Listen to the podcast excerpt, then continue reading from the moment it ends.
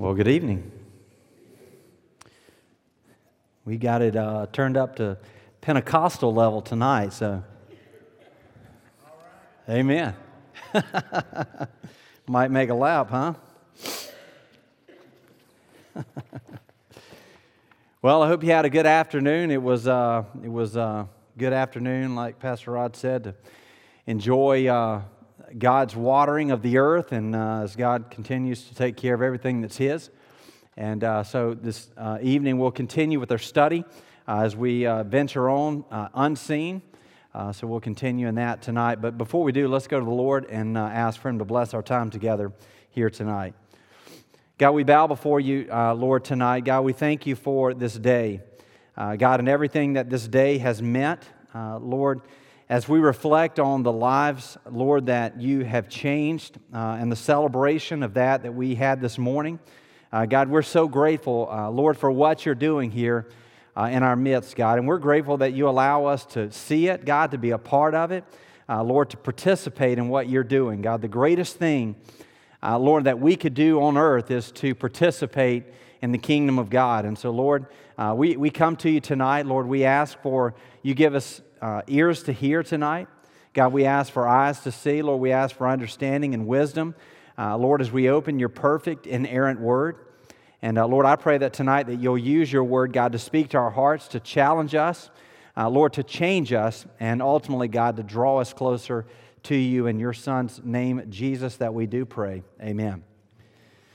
Amen. Well, we uh, are on our study of unseen, and so we're continuing along as we've talked about some uh, some things that may have uh, challenged uh, some of, of, the thought processes that you've had in the past. And so we're, we're uh, talking about, um, uh, you know, as we continue to journey on this path that we're on, we're talking last week about how at the Tower of Babel, all of the nations were together and uh, they attempted to reach God. If you'll remember, uh, as Pastor Tony preached on that, um, in, in those times, they believed that the closer that they could get to God physically, the closer that they would uh, be able to get to God you know, in reality. And so they're, they're, they believed that, uh, you know, God dwelt in high places.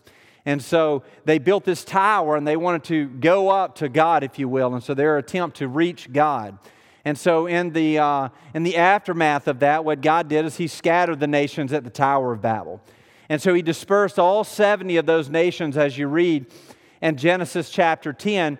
And, uh, and he scattered those nations. And as we talked about last week, as we've been discussing this divine council, uh, God gave those 70 nations over to the divine council. And so those nations were ruled by, uh, by the, uh, the, the, participants, if you will, uh, in that council. And so God Himself, He allowed that to happen. And in doing so, what he did then in Genesis chapter 12 is he began the nation of Israel. He began, as we talked about last week, his own portion. And so there's this nation of Israel that God creates. And so you know the story in Genesis chapter 12. God goes to Abraham and he says, Hey, I know you're up in age, but uh, you and your wife, you're going to have a child, and, and that will be the nation of Israel. And so Abraham had some trouble believing that. And, uh, and so God, uh, ultimately, God showed him that it would happen, and it did happen. And so uh, God told Abraham to look to the stars, and he said, As you see the number of stars that are uncountable, so will your generations and those who come after you be uh, that are from your lineage. And so we see that through the nation, or through rather through the individual of Abraham, God created the nation of Israel. Now, that nation is still very alive and present today. Uh, that nation, as we, we talked about through this several times, uh, is it's miraculous how the nation of Israel has survived uh, through time and, and being completely surrounded uh, from every area uh, by their enemy, and yet God continues to protect and provide for the nation of Israel. You see on your handout there uh, in Genesis chapter 12, God told Abraham, I will bless those who bless you and him who dishonors you I will curse, and in you all the families of the earth shall be blessed. And so that's why it's of utmost importance that we continue to support Israel, uh, because here in Genesis chapter 12, we are commanded to do so. And so, as we read through the remainder of Genesis, you get to Genesis chapter 37, and, and the story of Joseph shows up. And so, we read the story of Joseph and how his brothers are, you know, they're out and about, and Joseph has this dream that his brothers will bow down to him, and they're not so keen on that idea, and so they decide it's time to get rid of Joseph. And so, what do they do? Well, they sell Joseph, and uh, when they do, Joseph ends up in uh, Israel, uh, in Egypt. And so, when he gets to Egypt, uh, you know, as you read through the book of Genesis, you see that all of a sudden Joseph becomes a pretty important person in the land of Egypt. Now, as that happens, you know, there's, you know, different things that happen in the story, but this story explains how Israel, the nation of Israel, ended up in Egypt. Well, how, how does it explain that? Well, there was a famine in the land. Joseph is in position of power in Egypt. He's been storing up all this grain, and so he invites his family.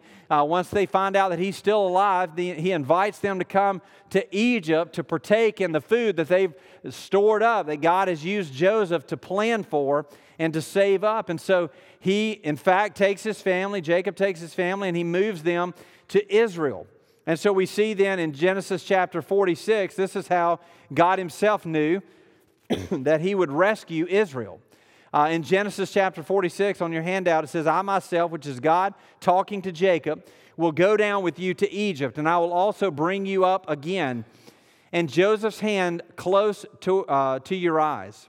And so here's uh, Jacob taking his family down, the nation of Israel, uh, the descendants of Abraham, down into Egypt. Uh, he goes to Egypt. We know the rest of the story that eventually that Pharaoh who had favor, Joseph had Pharaoh in his eyes, he dies. Someone else comes into power, and all of a sudden, things have changed. Israel is all of a sudden not the favored nation through the eyes of Joseph anymore because of uh, there's a new sheriff in town, if you will. And so God sends a man named Moses. You know the story? Uh, and he goes to Pharaoh. And, he's, and he tells Pharaoh, based on the prompting of God, that you need to let my people go. And so we, we all grow up as children singing that song, you know, Pharaoh, Pharaoh, let my people go.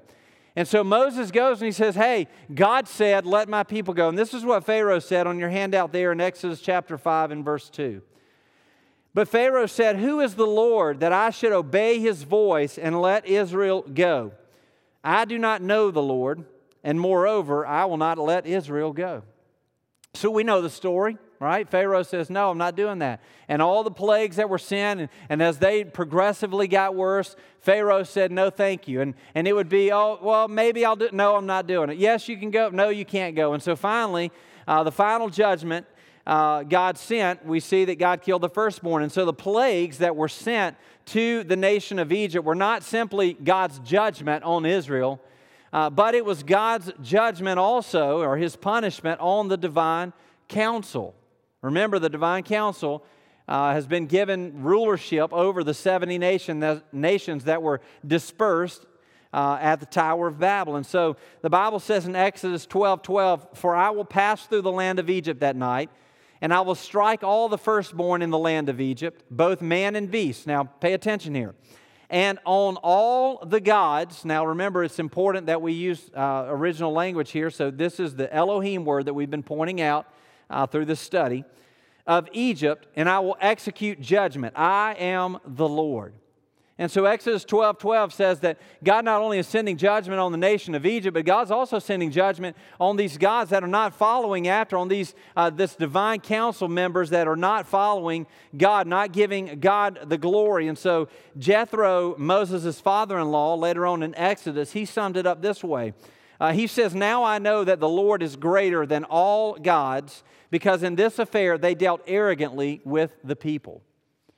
And so, this divine council has failed to honor God. They've failed to uh, give God the glory to which He is due, which, if you'll uh, again remember, the same template that exists for the divine council is the same template that exists for you and I in humanity that God in Genesis uh, came to Adam and he says, I'm giving you dominion, I'm giving you rulership, I'm giving you authority over uh, all of the earth. And so he told him to multiply and have dominion over all of the earth. And so God's original plan in the Garden of Eden, as we talked about uh, a couple of weeks ago, was that God live on, uh, reside on earth in the Garden of Eden in perfection with humanity in perfection.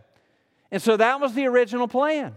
And as we'll see here in a few minutes, is that God's, you know, God's plan has always been to restore back to the Garden of Eden. As we go, as you read through uh, Isaiah and Ezekiel and Daniel and Revelation, all the prophecy uh, books about the end times, you see them always referencing back many, many things back to the Garden of Eden. And so, through sin that we know in Genesis chapter 3, uh, the sin, the failure of man to uphold, uh, you know, they failed. They, they failed to uphold the, God's original plan. And so, in doing so, uh, they were separated, they were distanced from God because then death came into the picture. Now, death, of course, is separation from God. The Bible says that Adam uh, killed an animal to cover himself with the skin of the animal. And so we see this story unfold then with uh, the life of the Israelites. So after the Israelites were released, they headed to Mount Sinai to meet with God. Now, remember, they all believed, and, and, and, you know, it's hard for us to understand some of this because we've got Western culture, uh, you know, 21st century worldview, and so it's difficult to understand how they perceive things. Uh, but as in biblical times, especially in this time here that, that we're particularly looking at, they believed that, uh, that God resided on mountains. Uh, again, one of the reasons for the Tower of Babel is they wanted to uh, have a place to where they could reach God. And so they avoided going to, uh, on mountains. And so, if they could at all possible uh, stay away from a mountain, they did not do that. Uh, they, they did not want to go up on the mountain. They wanted to leave that for God's dominion, if you will. And so they go to Mount Sinai. And of course, who do they meet at Mount Sinai? Well, they meet with God. And so the Bible tells us that Moses goes up, and uh, here he receives the law of God. So we know that as the Ten Commandments. And so the Bible says that Moses goes up uh, on the mountain, and, and the Bible says that the commandments were written with the finger of God.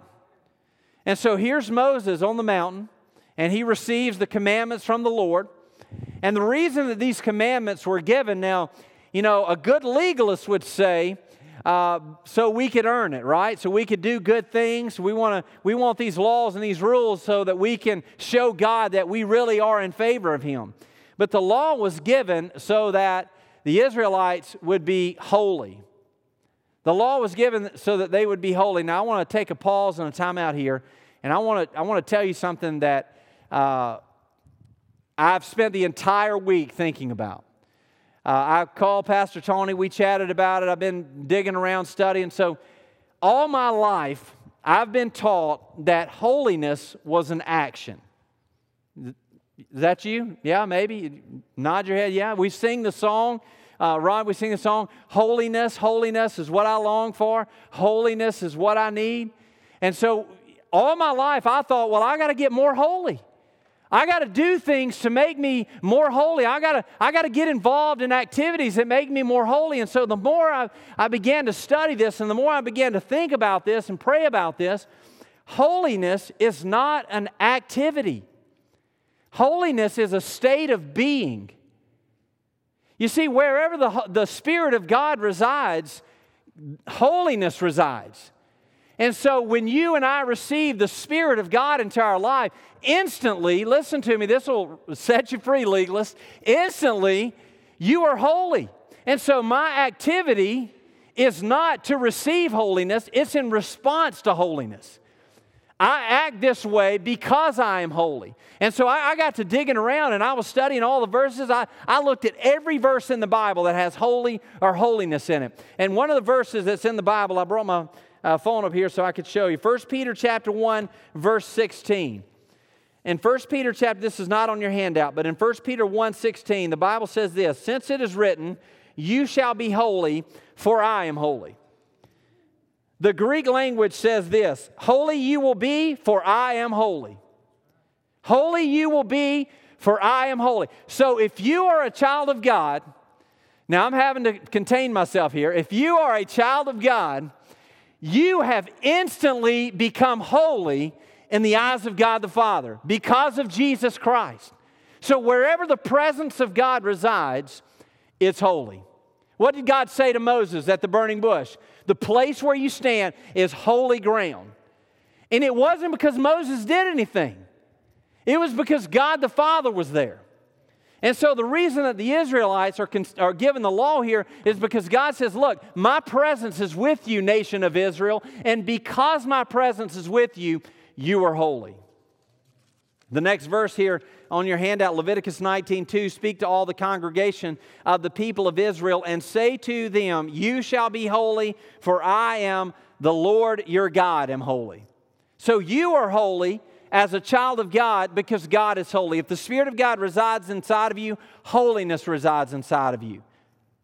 So, God's intention through this setting apart or through this, this holiness of the Ten Commandments was that they would draw the other nations back to Himself. And so they would be different from these other nations. And so these laws were given to the nation of Israel. And so, in giving them these laws, God's commandments were that they would do these things, that they would follow these things, not to achieve holiness, but as a result of holiness. And so all these other nations would say, now, hey, there's something different about that nation Israel, which is exactly what we heard time after time after time on the board this morning for testimony after testimony after testimony about there's something different about this person, and there's something different about that person, there's something different about this person.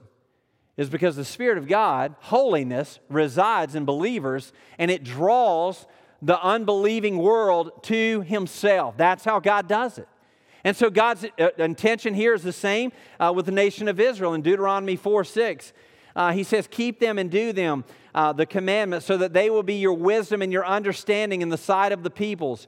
Who, when they hear all these statutes, they will say, So, what will they say when they hear that you're, you, nation of Israel, are following these commandments? They'll say, Surely this great nation is a wise and understanding people because of what God has commanded them to do. And so, this is why God refers to the nation of Israel then as a light to the nations. Isaiah 42 6, I am the Lord. I have called you in righteousness. I will take you by the hand and keep you. I will give you as a covenant people uh, for, for the people, a light for the nations. And so, wherever you go, wherever you find yourself, whatever activity or event that you may be involved in, wherever you're at, if you're a child of God, you're a light in that situation. And you're, you're a magnet for the Spirit of God so that those people around you will notice that there's something different about you and there's a way about you that's different and that God is using that for His glory. We all exist for the glory of God. And so God is using us and using you and using the nation of Israel to be a light to all of the nations. And so for the nation of Israel, salvation was no different than it is for you and for me, simply by faith. Ephesians chapter 2, verses 8 and 9 says that salvation is by faith, not of works, lest any man should boast, right? And so it's not anything that you do or that I do that earns me salvation or makes me worthy of salvation because we know that's not possible, but it's simply by faith. Romans chapter 10 and verse 9 says what? It says, For if you confess with your mouth and believe in your heart that Jesus Christ was raised from the dead, you shall be saved. Faith. Faith comes by hearing, and hearing by the Word of God.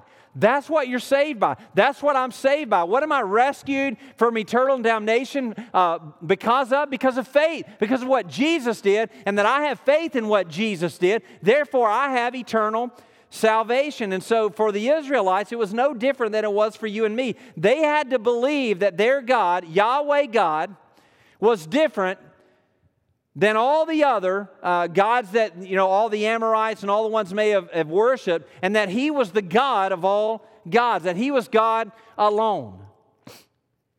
That he was the most high God, that he was on the throne of their life, of their heart. They had to believe that.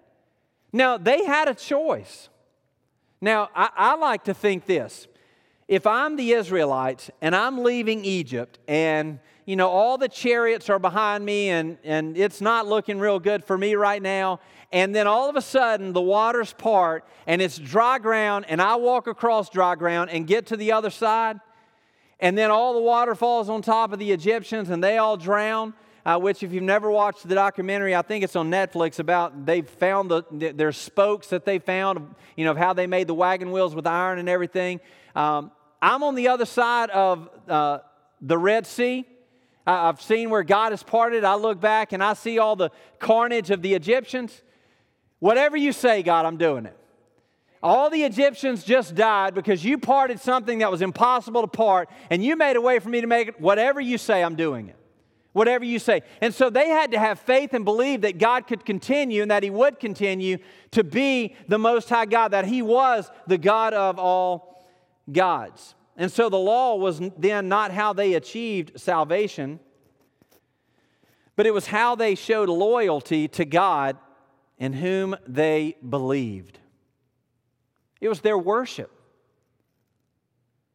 You could, you could replace the word loyalty there with worship. It was how they showed worship to God in whom they believed. And so, in reflection of that, you know, why do we show up on Sundays and Wednesdays, which is the days that we have reserved for worship?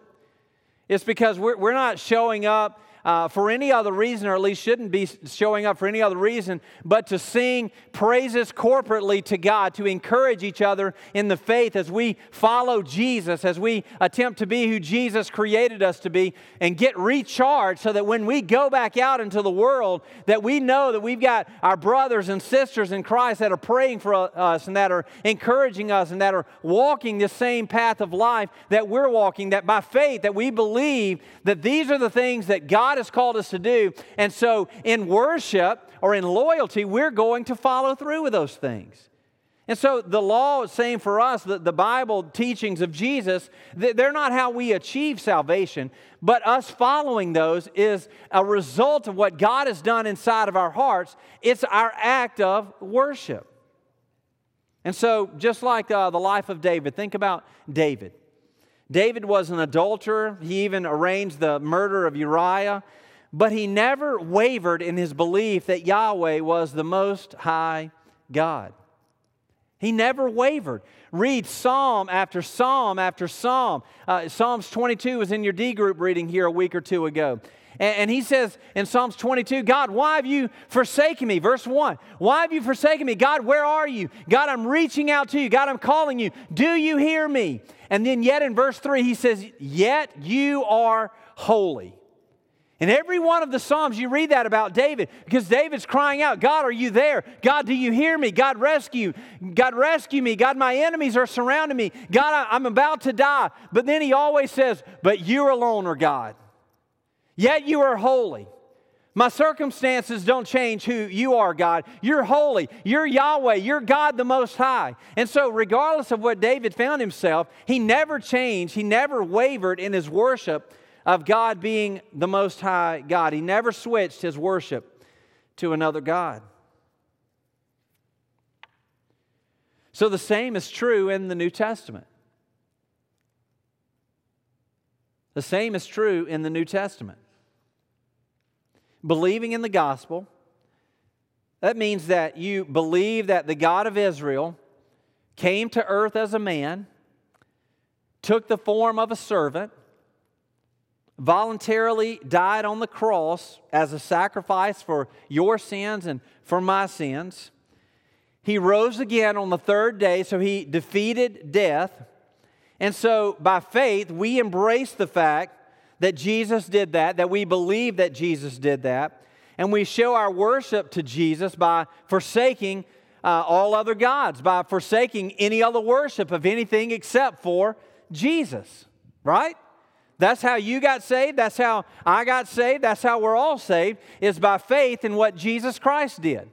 And believing that Jesus is who he said he is, that Jesus did what he said he did, and that Jesus will do what he says he will do, which is save you and I, rescue you and I from eternal separation from God. So in Acts chapter 4, verse 11 and 12, this Jesus is the stone that was rejected by you, the builders, which has become the cornerstone. And there is salvation in no one else, for there is no other name under heaven given by men whereby you must be saved. Jesus. So, you know, there's a lot of other religions in the world, and the hinge point in every one of them is Jesus. It's Jesus. You know, many of them say, oh, well, Jesus was a good man or he was a, a, a prophet, but he has to be the Son of God. John 14, 6, Jesus says, I'm the way, the truth, and the life, and no man comes to the Father but through me. Jesus Christ has to be the second person of the Trinity. You have to believe that Jesus Christ came uh, in, the, in the virgin birth, in the form of virgin birth, that he took on the cross, that he took your sins and my sins, that he died a sinner's death. Although he were perfect, he died a sinner's death on the cross. He was in the uh, grave for three days. He rose from death so that death could be defeated. Remember, the Bible says, Oh, death, where is your sting? So that death could be defeated and that he lives forever at the right hand of God the Father. That's what salvation is, is believing that Jesus is who he said he is. That's how you receive it. And so there's no other name under heaven by which you and I or anyone else will be saved. There's no other belief system. I mean, every other belief system, you have to do something to earn it. Yet in Christianity, Jesus said, I will earn it for you. So, as we see here, why this matters. Well, the Bible says here Moses and Aaron, Nadab, Abihu, and the 70 elders of Israel went up with Moses. So we see that there were 70 elders that went with Moses. Now, these numbers will be important in just a second. 70 elders that go with Moses. And in Genesis chapter 10, there are 70 nations. So God's giving the law to the 70 elders on Mount Sinai. In Genesis chapter 10, you rewind back there, there are 70 nations that God gives over to the divine council in Genesis chapter 10. So these numbers represent the fact that God's intentions were and still are to reclaim the nations for the kingdom of God. Depending on the translation that you have, uh, many translations even uh, relate that to Luke chapter 10 uh, when the 70 disciples are sent out in Luke chapter 10. And so the whole intention is to reclaim the nations for the kingdom of God. And so, as we've talked about for the last several weeks, uh, darkness permeated the face of the earth, sin permeated the face of the earth. And so, as we go out as missionaries, and, you know, I, I, love talking to people who don't know anything about our church, and, and they ask if we're involved in missions. And I say, well, as a matter of fact, we are. And uh, I get to talk about all the places that God uses our fellowship and, and all the different places. And it's, it's not just in one little spot, everywhere. I mean, God is, is sending people from our fellowship all over this globe to different places of the earth. And what's the intention of that? What's the reason? You ask all the people that are involved. If you look on the back of your bulletin, you see it over 100 people were sent on short term mission trips. And, and what are they doing? Taking the light to the dark places. When we go to Brazil, we go to places who've never heard the gospel. We mention the name Jesus, it's the first time they've ever heard it. Time after time after time, we're sending teams out into the darkness to shine the light for the gospel of Jesus Christ. To reclaim the nations, to take one step further into darkness, to reclaim that for the light. And so the reason for that is because we not only have been commanded to do that, go into all the nations and uh, disciple them, but also because we are, we are reclaiming the dominion that was lost in the fall that God gave to the 70 nations. 1 John 3 1 says, See what kind of love the Father has given to us that we should be called children of God. And so we are. The reason why the world does not know us is that it did not know Him. Beloved, we are God's children now, and what we will be has not yet appeared. But we know that's good for people like me who don't have any hair, right? One day, what we will be, it just hasn't quite appeared yet, right? Uh, but what we do know is that when He appears, we shall be like Him. So in theology, there's justification, right? That where you're made right with God because of Jesus. There's sanctification, which is what a lot of you are in, involved in, in D groups and, and, and uh, discipleship. You're being sanctified. And then there's glorification, right? Which is what he's talking about here is that we when we when he appears, Jesus, we will be like him because we shall see him as he is. And everyone who thus hopes in him purifies himself as he is pure. And so, this old raggedy body, and you know, I was joking with the guys earlier that I said, My back is hurting. Is that normal? And they said, Well, have you crossed 40 yet?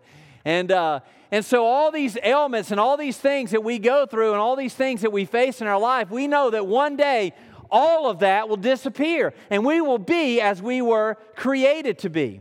And so, when that happens, we will rule over the nations.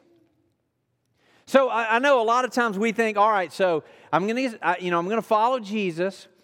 When I get to go to heaven, uh, I'm going to sit around. I'm going to worship Jesus 24 hours a day, seven days a week, and ever how time is measured in heaven.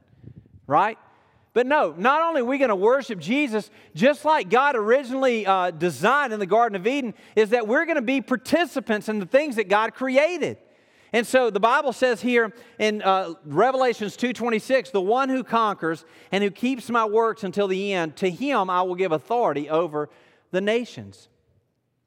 And so in the millennial reign and, and in the eternal reign of God the Father, we'll have dominion, we'll have ownership, we'll be able to participate in the things of God. So back up to the Garden of Eden. The plan was for us to rule and to reign over all of the earth. The original plan was that Adam would rule and reign. He would be fruitful and multiply. Remember that? And he would rule over all of the earth. But then sin happened. Sin derailed the plan, but sin did not defeat the plan because sin cannot defeat God. And so, through the nation of Israel, God's plan, as I mentioned earlier, was to reclaim the nations through Abraham's lineage. And so, God created the nation of Israel, Genesis chapter 12, and uh, He created His portion. And so, His plan was that they would multiply, just like He told Adam, that they would uh, be more than the stars of the sky. And in doing so, as they uh, took their different journeys through the wilderness all the way to the promised land, what they're doing is they're representatives for God. Just like you and I, as we go out, we're representatives for God. And so the whole intention was that they would reclaim the nations through the lineage of Abraham. Now, it's very important to, to point this out. Who was from the lineage of Abraham? Jesus. So, how's God reclaiming the nations? Through the sacrifice of his son, Jesus. That was the only way it could happen. And so, this is why it is the intent of all, as I mentioned earlier, ungodly nations, all the ungodly nations, they desire to do one thing to eliminate Israel. That's their goal. I mean, I was even thinking this week about uh, the Holocaust. What, that was the Jews, right? And so we see all of, all of, through history, it's we've got to we've got to eradicate Israel. We've got to eradicate Israel. Well, why is that? Because they're following someone else besides Yahweh God. Many of the strange laws and practices in the Old Testament are grounded in the fact to teach people that God is unlike everything and everyone else. You ever thought about that? You know, why do they do those things in the Old Testament. Why, what are the Levitical laws for? Why, you, you know, you, you, hear different questions about that. Well, God gave them uh, strange laws and practices in the fact to show all the other nations that didn't follow him that they were different, that God is different than everything else, that there is none like God, that God is the Most High God, that He is Yahweh alone. And so the practices of the nation of Israel uh, in the Old Testament are grounded in the fact to show them that He is, in fact, different. And so this is where the biblical idea of God's uniqueness came from, which we refer to as holiness. The biblical idea for God's uniqueness is holiness. And so when you and I receive the Spirit of God into our life, we receive the holiness of God in our life. Now, that doesn't negate our actions. Now, you know, I, I joke with them Wednesday night as a recovering legalist. You know, I want to run to actions and activities uh, that require me to be more holy. That's where uh, a legalist heart runs towards. And but what happens in our world is so we understand the fact, okay, that I'm holy because God is holy. It's not because of something I did, it's because who He is and that His presence resides inside of me. So, on the other side of that is in response to the Spirit of God living inside of me and me being on holy ground, I should respond in activity or in actions that shows that. But this is what happens in our life. So, pretend with me, if you will, that this is the line of sin. And what we do as humans is our, our nature is to get as close to that line as possible. How close to sin can I get and still be okay with God? That's where your heart will lead you. Is how close can I get to this word called sin? And you fill in the activity, whatever it may be. How close can I get and still be okay with God? But what holiness is, is this holiness is how far away from sin can I get? How far away from sin can I get because of what God has done for me in response to the holy ground in which I reside? I want to run as far away from sin as possible. That's what holiness is. But our hearts will lead us to say, well, how close can you get and still be okay? How much can I get away with? So, the biblical idea of holiness simply means to be set apart. So you can, you can uh, define that ever how you want, but I would say it means to be set apart from sin, to be removed as far as possible from sin. To be set apart. God is different. God is unique. There is none, you know, we sing the song, there is none like you. There is none other like Yahweh God. Well, what makes God different? What makes God unique? Well, I'm glad you asked. Let's talk about a couple of those things. God's realm is supernatural. Our realm is earthly. We're, we're mortals. And so there's nothing uh, that we can do. You know, it's one of the things people talk about a lot of times with salvation. They say, well, I'm just not sure if I'm saved. And so I say, well, uh, how did you get saved? And they say, well, you know, I put, placed my faith in Jesus Christ. Well, it, was it something that you did that secured salvation for you, or was it something that God did that secured salvation for you? Oh, well, it's not, you know, it's not of works, lest any man should boast. You know, we quote the verse, Ephesians 2, 8, and 9. And so I say, well, if God did something eternally for you who are mortal, then you as a mortal can't mess up something that God did eternally. Does that make sense? And so your salvation is an eternal salvation based on something that an eternal God did. And so God's realm is different than your realm. God's realm is different than my realm. We live on earth, we understand things in terms of, of earthliness. If, if there's anything that this study has done for me, it's just expanded the view of who God is. Because I want to put God in understandable terms. I want to make sure that it's okay, well, this says this and it means this, and I can understand this. But I have limitations, and you have limitations. And those limitations are capacitated within the confines of your mind. And only as far as you can think and understand and dream, or as far as you will allow God to go in your heart and mind. But that's not who God is. God exists far beyond that. Before you existed, He was God. After we exist, He will still be God. And so I don't change that about God, nor do you. And so whatever I capacitate or whatever I limit God in thinking that He can or cannot do, it doesn't confine Him. So his realm is supernatural, our realm is earthly. The earthly space that God occupies is instantly holy simply by his presence, whereas the space that we occupy is very ordinary.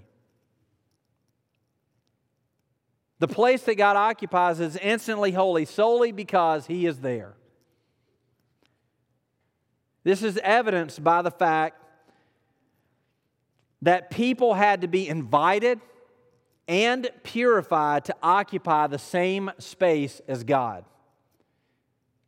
In the Old Testament, if they were to enter into the Holy of Holies where God resided, we talked about this, remember, uh, with the presence of God and how went from a temple to a tabernacle, and now uh, through us, we are the, uh, the, the temple, if you will, of, of, the Holy Spirit. And so the Spirit of God resides inside of us. And so the people in the Old Testament, if they were to go into the Holy of Holies, they had to be invited. Remember John the Baptist's father, Zechariah, and they cast lots, and you got a chance once a year as a priest to go into the Holy of Holies. That was his one shot to meet with God, and they would tie a rope around their ankle, and as they would walk into the Holy of Holies, if they stopped moving, they would drag them out of the presence of God because you could not enter into the presence of God unless you had been invited into the presence of God and unless you had been prepared by purification to enter into the presence of God. And so, being unclean and unfit to approach sacred space was a very, very serious matter for ancient Israelites.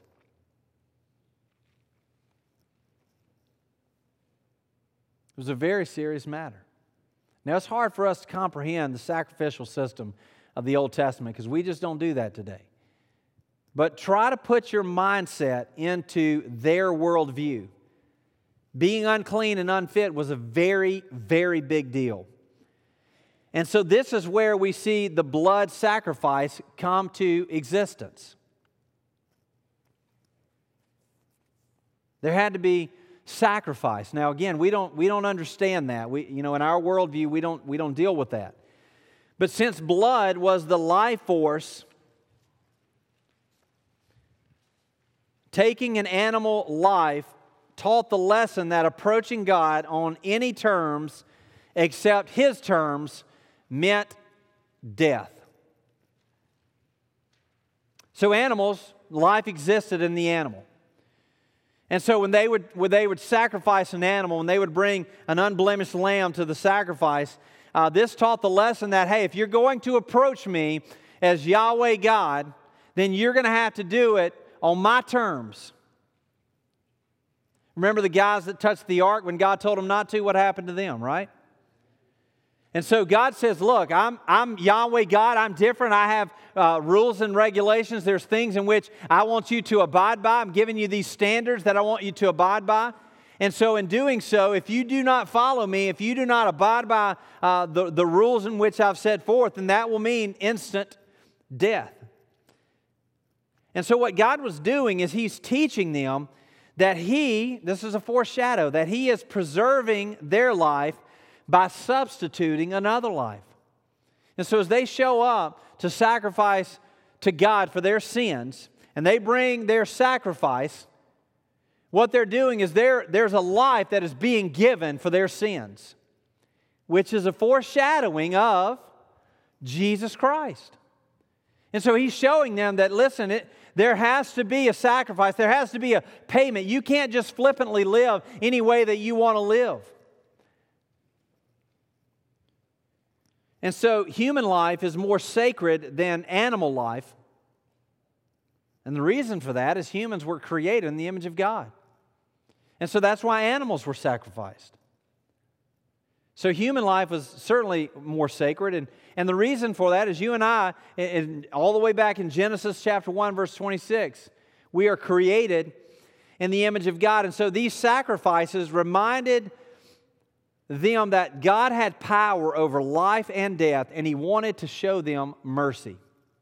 So God had the ability and the power, but He allowed them a way, if you will, to put their sin on credit until Jesus came. And so they're making these sacrifices year over year over year. But then Hebrews says that Jesus came and he did what? He died once for all. That he paid the sin debt for you and for me. And so, as these Israelites would approach God, they had to approach God on His terms. Because wherever God resided, the holiness of God was at. And so they couldn't just walk into uh, this, they couldn't just walk into the Holy of Holies. There had to be an invitation. There had to be a process by which they prepared to meet with God, which is why it is so amazing and so in, uh, uh important that the Bible says that when Jesus was uh, crucified on the cross, that what happened to the veil?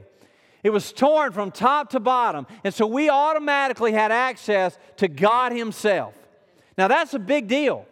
And so the Israelites had to go through. Imagine, imagine, if you will, with me. Let's fast forward a couple thousand years, and we're in heaven, and we're having conversations with some Israelites, and we talk about how we came into worship, and we talk about how we approach God in prayer, and we talk about the life in which we live. And they're going to say, "Now wait a minute.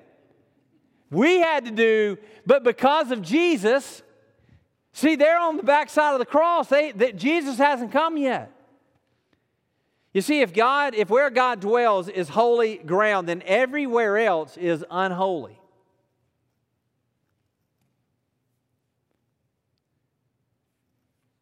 And God's own presence was marked by reminders of Eden. And so the holiness of God is where God dwells. His own presence was a reflection back to the Garden of Eden. You see that uh, the golden lampstand was fashioned and decorated as a tree, which, of course, is an analogy of the tree of life in Eden. You see the reference there on your handout. So the golden lampstand was there on a tree, or decorated as a tree, rather. Then we see uh, the cherubim. So the angels inside the Holy of Holies are also a clear connection to the Garden of Eden. The cherubim stood guard at the dwelling place of God in Eden, Genesis chapter 3, verse 24. So, as we're going through this, remember, God's restoring. God's looking forward, but yet He's looking back to restoration in the Garden of Eden. Later, we see when Solomon built the temple, there were two giant cherubim that were installed over the ark. So, again, reference back to the Garden of Eden. The temple was decorated like the Garden of Eden, 1 Kings 6 and 7. And so God is his presence again was in, in the Garden of Eden. It was his intention was that he would fellowship with humanity, that his presence would dwell in the Garden of Eden. Remember, Adam. Uh, it says that Adam walked with God in the cool of the day, and so he's he's uh, in fellowship with God. His presence is there. And so, God is, all these Edenic references are back to the Garden of Eden because any other place than Israel, which is where God's presence was, was considered unholy ground. And so, as you think, as the uh, uh, Israelites were marching towards the promised land, anytime they would come into territory uh, with other people, other nations, that was unholy ground. Because God resided wherever God resided, which was the nation of Israel, that was what was holy ground, which was, if you'll remember last week, where Naaman, uh, after all that happened with Naaman, he was cured of the leprosy. What did he ask for? Two mule loads of dirt because God resided with the nation of Israel. And so wherever God is, there is his presence. And so as we now get into the New Testament, so on the other side of the cross, nothing has changed for you and for me. The holiness of Jesus still requires purification to enter into his presence. And how does that happen? Well, this is accomplished by believing in what Jesus did on the cross. He who knew no sin became sin that I might become the righteousness of God. So that purification takes place not because of my action or activities, but because of the action and activity of Jesus Christ. And so the wilderness, the, uh, the other place, if you will, of the presence of God. God resided in the nation of Israel. Uh, the Israelites wandered through the desert, the wilderness, for 40 years until they came into the promised land. As they encountered all some, uh, several of the, these other nations that didn't follow God, that was where unholy ground resided. And so, just the, then again in the New Testament, Jesus went into the wilderness for you and for me and he overcame the temptation of Satan. So we read in the first part of Matthew that Satan takes, or Jesus is in the wilderness for 40 days, he's fasting, and then guess who shows up? And he begins to tempt Jesus. And so Jesus Christ, we know, was perfect, and so he overcame the temptation of Satan in the wilderness. Jesus was also crucified where? Outside of the, the holy city, Jerusalem. Well, why is that? Again, because the presence of God is where holiness is at. And so Jesus, taking on the sin of the world, went outside of the city of Jerusalem to pay the sin debt. So he was unclean because our sins were on him and Jerusalem was holy ground. Jesus took our sins, and so he's outside of the holy city. But through the death of Jesus and the resurrection of Jesus, we are sanctified, making us fit for the presence of God. So if we try to approach God in our sin, that, that doesn't happen. The only way we can approach God is through the, His Son, Jesus Christ. And so that's where, remember, I talked about justification, where God looks at you through the lens of Jesus. He sanctifies you. He makes you into who He created you to be. He sanctifies you, making us fit for God's presence. And so, though uh, we are unclean, we are holy because of Jesus Christ. So we can look at ourselves, and so when you wake up in the, every morning and you look at yourself in the mirror, you can say to yourself, Self, you are holy. Now, you may not feel like it, and, and maybe sometimes you don't act like it. Maybe sometimes I don't act like it, but if the Spirit of God resides inside of me, I can, based on what Scripture says, I can look at myself and say, Self, you are holy. And then we ought to live like that. We ought to respond in, in, the life in which we are involved in the people that we're around, and knowing that because of the Spirit of God inside of me, I am on holy ground and I should live in response to that. So, though I'm unclean, we are holy because of Jesus Christ. Though imperfect, we are considered righteous because of Jesus. Again, he who knew no sin became sin that we might become the righteousness of God. So, for you and I, we don't need a tabernacle that is marked as sacred space. God's presence doesn't just simply reside in one small, confined area. But you and I, our bodies, we are sacred space because your body is the temple of the Holy Spirit. My body is the temple of the Holy uh, Spirit. 1 Corinthians 6 19. Do you not know that your body is a temple of the Holy Spirit within you, whom you have from God? You are not your own.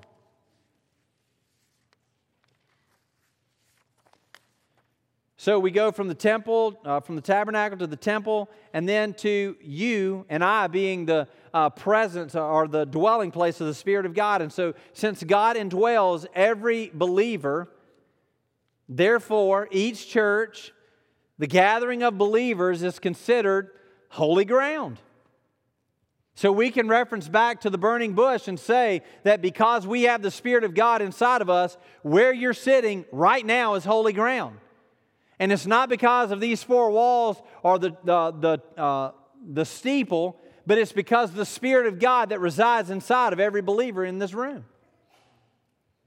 This is why Paul says in 1 Corinthians 5 5, which we talked about last week, uh, he told the church to deliver the man to Satan. Because why? Because the church was holy ground. And anything that's outside of holy ground is unholy ground, which is where the enemy resides. Now, the last piece on your handout, I, I didn't uh, leave any blanks because I wanted you to have it all written nice and neat so you could remember this. So don't, don't put your hand up, so, up yet. We are children of God, fit for sacred space, not because of your actions, but because of Christ in you. So you and I can rest in the fact that because of the finished work of Jesus Christ, that we have access to God the Father that we have the ability to know God because of what Jesus did, that we have salvation because of what Jesus did, that we don't have to earn salvation, and that because of what Jesus did on the cross, the Holy Spirit, count, uh, the Bible says, Jesus said, I must go so that the Holy Spirit would come. The Holy Spirit come and resides inside of each and every one of us, which is why that you heard child after child after child say what this morning? I asked Jesus into my heart. I asked Jesus into my heart. Well, what are they saying? They're saying that I ask the Spirit of God to reside inside of me and to be holy ground. That's what they're saying when they say, I ask Jesus into my heart. And so, for you and I to know that every day, wherever we may find ourselves, whether it be work or school or Walmart or wherever we may be, we are holy ground because we have the Spirit of God inside of us. And so the Bible says in Romans chapter 8, verse 37, that we are more than conquerors through Jesus Christ who saves us. And so, as we encounter many different things in life, we can rest in the fact that we're holy because Jesus is holy because of what Jesus Christ did inside of us. And there's no friend or foe that will come against us that can overcome because we're more than overcomers in Jesus Christ because greater is He who is in me, 1 John 4 4, than he who lives in the world today. So, whatever, whatever nation you may encounter, you have Yahweh God inside of you. He's the Most High God, and there's none greater than Him. Amen? Amen? Let's pray tonight. God, thank you so much for this night. God, thank you for the opportunity.